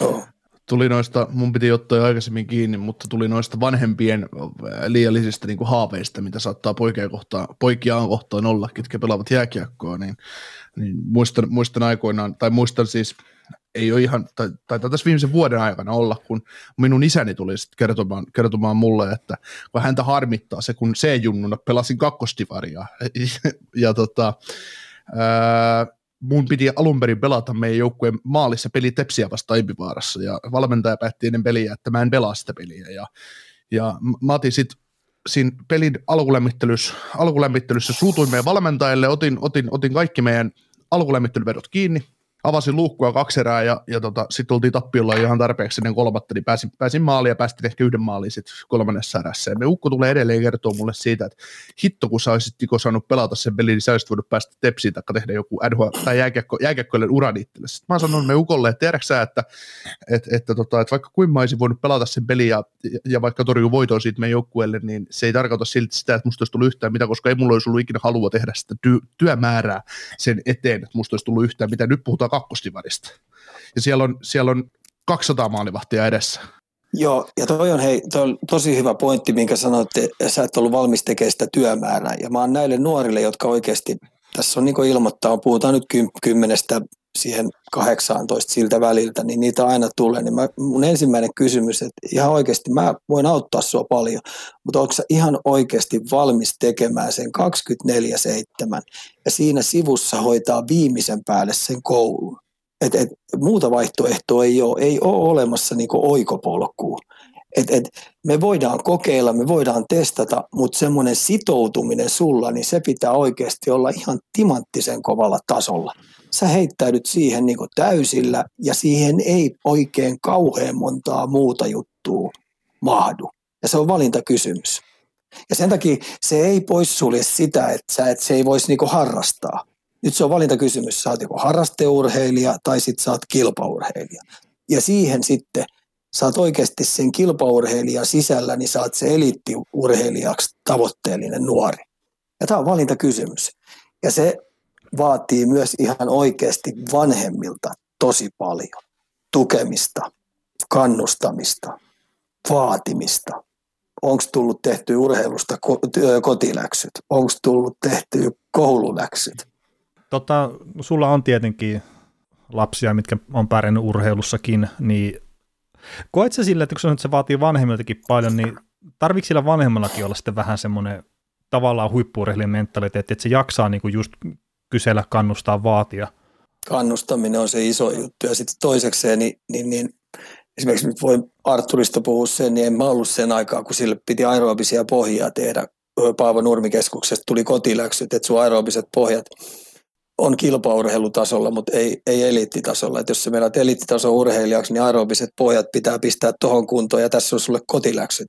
Jos oli kuuden aikaa aamulla herätys kaksi-kolme kertaa viikkoa, jopa neljä kertaa viikkoa, niin mä en ollut sitä kelloa pistämässä hänelle soimaan. Mm. Ja nyt puhutaan kuitenkin yläasteen pojasta. Niin, niin mä sanon, että se on sun rastis. Mä voin tehdä sulle aamupalan, kun mä itse herään, kun sä tulet tuolta lenkiltä, niin, niin, niin sen jälkeen aamupala nassu ja siitä sitten kouluun. Et, et, se on omasta tahdosta, omasta, omasta äh, tavoitteellisuudesta kiinni, että sä oot oikeasti tiedät, että sun täytyy tehdä se työmäärä, työmäärä, mikä sulle annetaan, mitä osa-alueita sun pitää kehittää, niin ne pitää vaan tehdä. Ei ole olemassa sellaisia sellaista apteekkia, mistä sä käyt hakemassa esimerkiksi käsien taitoa tai laukasutaitoa tai aerobista pohjaa. Sellaista ei ole ne työt täytyy tehdä. Ilman niitä, niin sä jäät jostain niin vajaaksi. Mm. Tässä on tota, tämä on niin kuin sillain kokonaisuutena niin hieno keskustelu, miten Ismo sä avaa tavallaan mm, valmentaja ja samalla myös silmin niin kuin asioita, että mitä, mitä nuorten täytyy tehdä ja mitä nuoret ovat tehneet, ketkä nyt on esimerkiksi just nhl pelaamassa, niin tähän, tähän täytyy niin omasta, omasta urasta ottaa sellainen koppi, että, että itsellä, itsellä, itse voitit just paljon Junnu SM-mitalle kuulantyönnössä ja pelasin jääkiekkoa samaan aikaan, ne molemmat tuki toisiaan, mutta molemmat, molemmat meni vähän siivellä oma, omalta osin, että mä en ollut valmis tekemään ekstra kummassakaan. Kuulan työtä vähän huono harjoittelemaankin nuorena. Ja sit, sitten kun molemmat jäi, niin tota, siinä oli pieni tauko, kunnes mä itse sitten hokasin, että että hitto mä oon 20 ja mä istun rekaratissa, että onko tämä mun elämää. Että mä halusin, että hitto, että kokeillaan tuota urheilua vielä, lähdetään ne kerran vielä. Niin siitä päivästä alkaen, kun itse päätti sen, että nyt mä haluan antaa tälle kuulantöydölle kaiken, niin yksikään harjoitus ei ole vituttanut. Joo, aivan. Siis jokainen harjoitus on ollut hieno mennä tekemään, koska sä tiedät, että se kehittää sua. Niin semmoisen, semmoisen intohimon, kun saa kymmenvuotiaalle, oli se sitten tai jos se on liikuntaa, niin kyllä se sitten on koulussakin se sama intohimo siellä pään sisällä, että ei sitä niinku kiinnosta, että vaikka tulisi matematiikalla läksyä viisi sivua, niin kyllä se ne tekee, koska se haluaa myös kehittyä siinä, mutta se sama, niinku, se sama intohimo, se tulee sinne urheiluun ja sä haluat, että mikään luisteluharjoitus ei tunnu niin kova, siis totta kai ne tuntuu kovalta, mutta ne ei niin kuin, ja harmittaa hetkellisesti, mutta se ei, se ei saa sua empimään sitä, että se menisi huomenna harjoituksiin. Tai jotain muuta vastaavaa.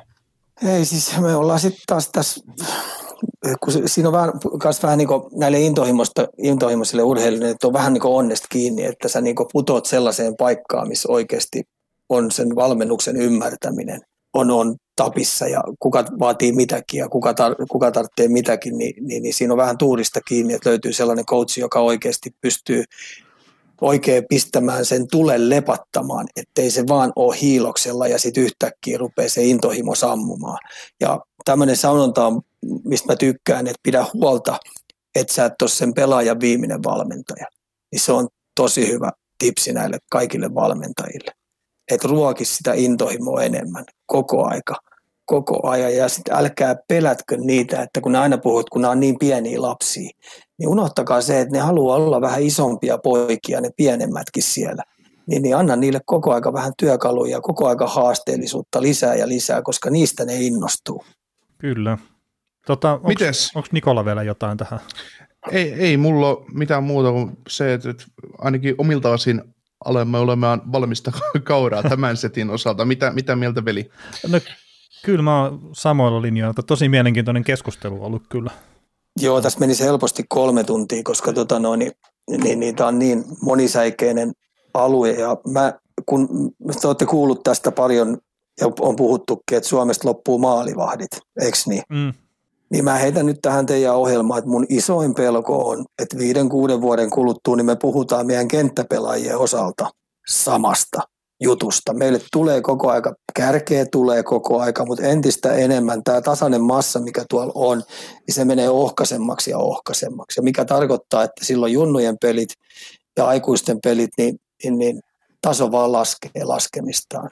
Että mä pelkään, että me ei rupea kohta kenttäpelaajien osalta käymään pikkasen samanlaista juttua, mitä molareiden osalta on käynyt. Mutta onko, molareita, enemmän... onko, mola, onko molareita tulossa?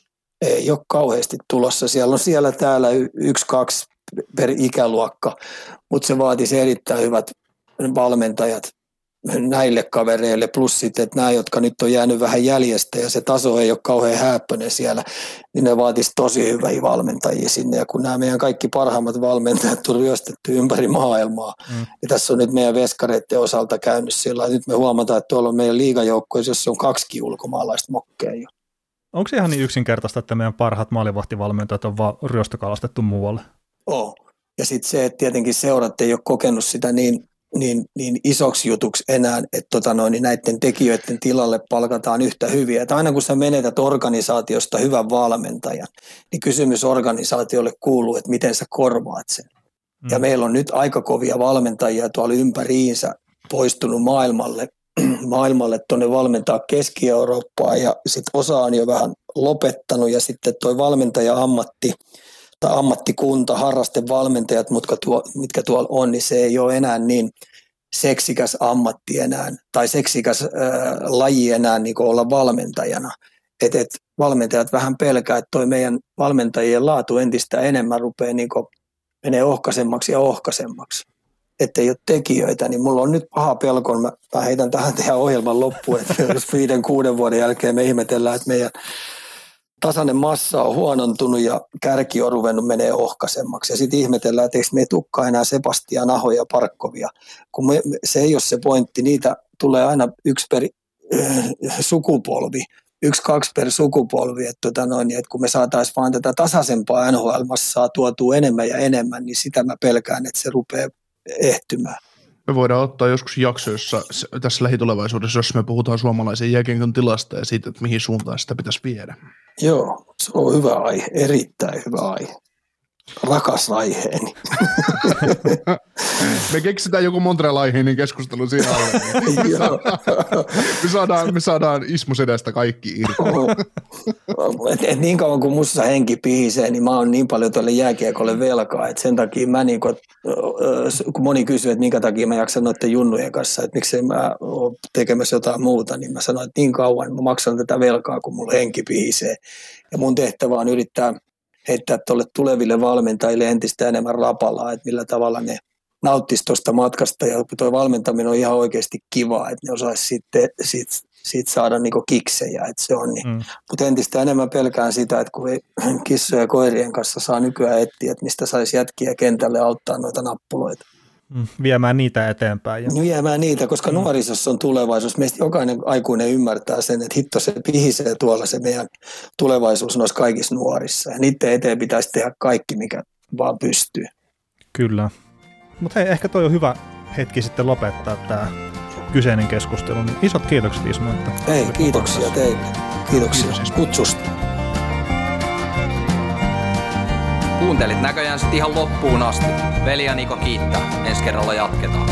Kaukosella laidalla podcast. Ja nyt on tullut aika päivän huonolle neuvolle. Kysy tarotkorteilta, mikä korko sinun kannattaisi valita. Oi, kappas, aurinkokortti. Voit unohtaa kaikki korot. Keskity vain sisäiseen matkaasi. Huonojen neuvojen maailmassa Smarta on puolellasi. Vertaa ja löydä paras korko itsellesi osoitteessa smarta.fi. Weekend Festival tuo kesän kovimman artistikattauksen Espooseen toinen ja kolmas elokuuta. Luvassa on ikimuistoinen kokemus valoilla, laasereilla, erikoistehosteilla sekä maailman suurimmilla DJillä kuin Nicky Romero, Rehab, Tiesto, Alan Walker, Timmy Trumpet, Showtek ja monta muuta nousee lavalle. Lippujen hinnat nousevat 6. toukokuuta. Katso koko kattaus ja hankin liput nyt osoitteesta bknd.fi.